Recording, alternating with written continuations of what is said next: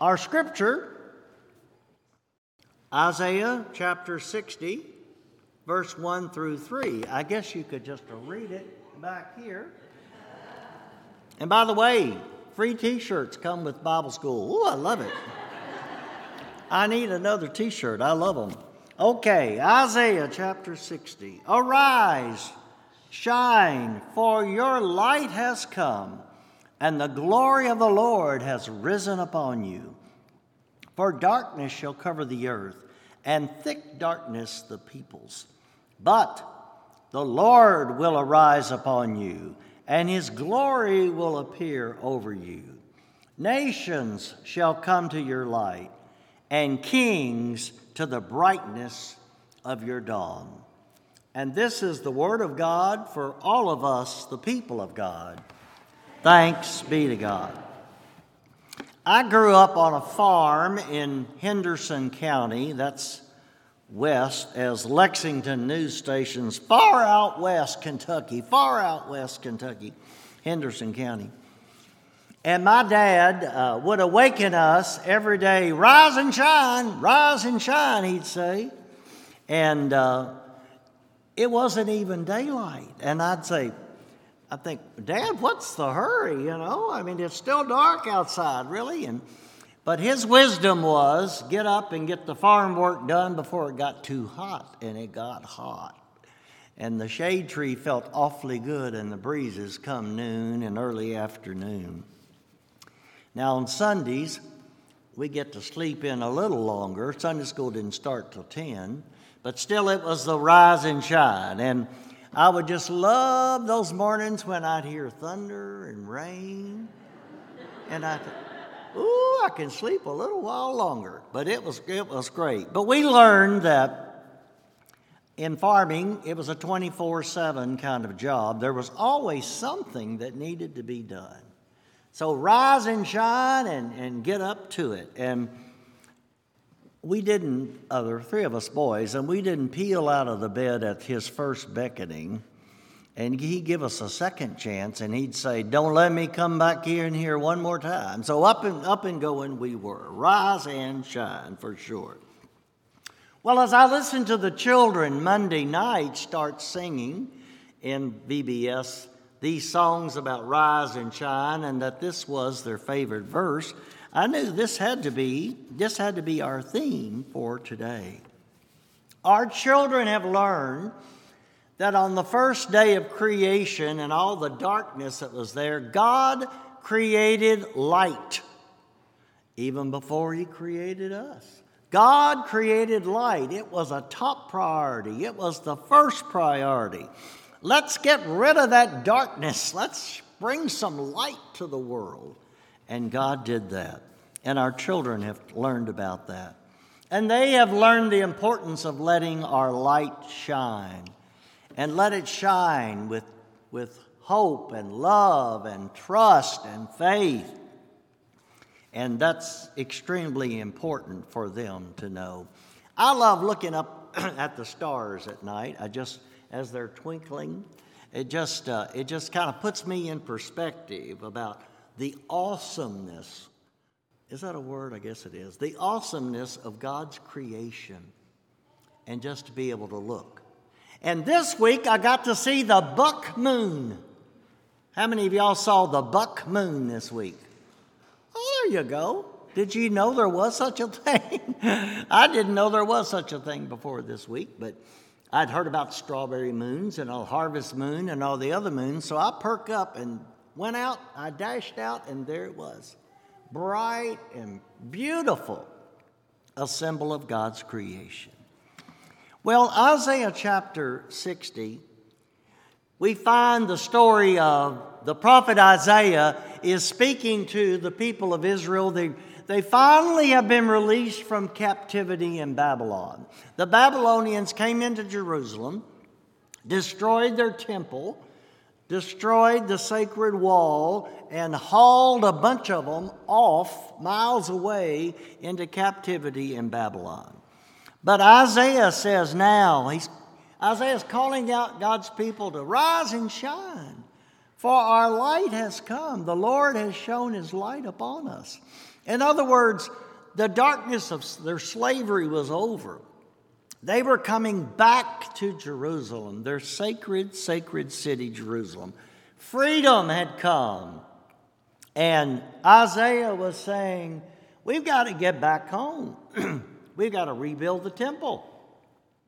We've got to rebuild our homes. We've got to rebuild our lives. Arise, shine, people, because now what we prayed for years has come. And so Isaiah was saying, let's get on with it. Let's let the light of God shine upon us as we do his work. Then we find in the New Testament, Jesus himself, as he came into our world, said to us and to all the world, I am the light of the world.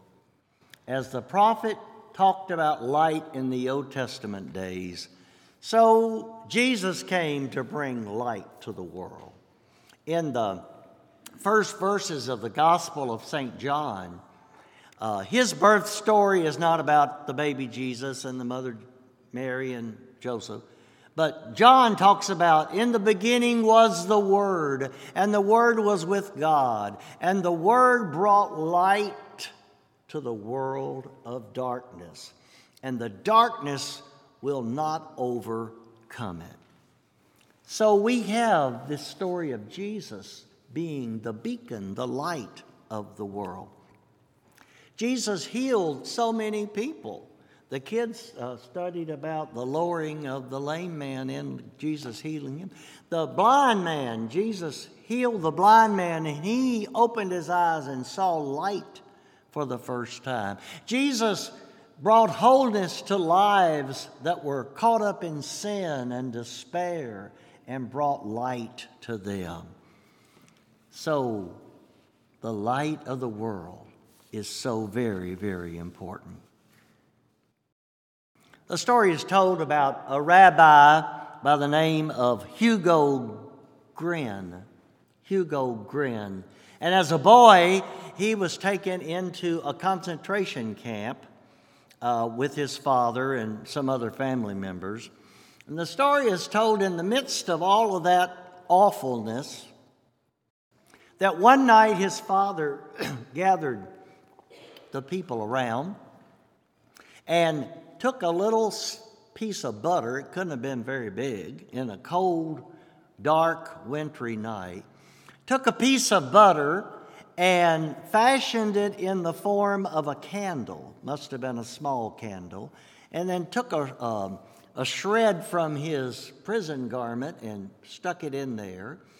And he was getting ready to light it because it was Hanukkah, the festival of lights for the Jewish people, like Christmas and like church, we light candles. And at Christmas, we light a lot more candles. Well, at Hanukkah, the Jewish people light candles too. But here they were in a concentration camp, and Hugo's father was not about to forget what day it was. Certainly, their captors couldn't take away what was in their hearts and what was in their minds. So, as the father got ready, struck the match and got ready to light this stick of butter, or pat of butter, the boy cried out, Hugo cried out, Father, no, this is our last bit of food. How will we survive? To which the father replied, we can live for many days without food. And Lord knows they did. But the father said, we cannot live a single minute without faith and hope. This is the fire of hope, he told his little boy. Never let it go out. Not anywhere. Not here, not anywhere. Never let it go out. And we must surely know how that story and that symbolism burned in the heart of that young Jewish boy who became a rabbi. Never let it go out. Hide it under a bushel? No, I'm going to let it shine. Matthew 5, verses 14 through 16 says, A city set on the hill can't be hidden. The lights are just going to beam everywhere. And who lights a lamp and puts a bushel basket over top of it to hold in its light? No. You put that light on a lampstand so that it will shine for all the world to see. I don't know. Susan and I just enjoy so much. There's a commercial, and I think it's from CHI Health, but this little girl and this little boy, and she's coaching him, I think, and saying, "And you're like a star, and you can shine," she says. I just love that.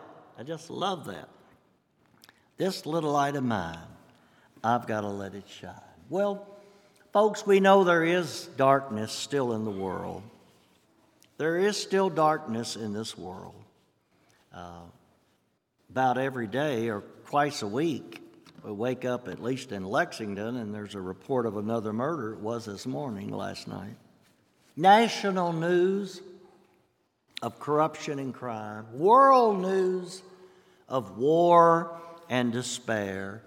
COVID has cast a pall upon us, and we're fighting back from that. And this week's Bible school was a great step forward about we are going to come together and keep the faith and keep on going. But we know in our world we need light. We need the light of God. We need the light of Jesus Christ to shine in our hearts. I just don't know how some people manage to survive day in and day out without the love of Jesus in their hearts and the light of Jesus in their hearts. I just don't know how some families do it without a church family to put their arms around us and love us and help us. And we all could give testimonies of how God's people have loved me and helped me. I certainly could tell you many a story how churches have surrounded me with love and support. We need to keep inviting the light of Christ in to cast out any darkness in here. And it's a day in, day out struggle. Sometimes we get down. Sometimes we have temptations. Sometimes we have difficult decisions. And the light of Christ can continue to come in us and lift us up and shine. And then we must be a light to others. We must, as Christ has blessed us, we must then go out to be a beacon of light and shine for others. The lighthouse, the light's on. At the first service, it wasn't on. I'd say, go light that up. The lighthouse, the children in the lighthouse in the fellowship hall, they learned about how the beacon of light, they can follow that light, seek that light, go toward that light. And certainly we all must do that. So this morning, dear friends, arise, shine, for your light has come, and the light of Jesus Christ is within us.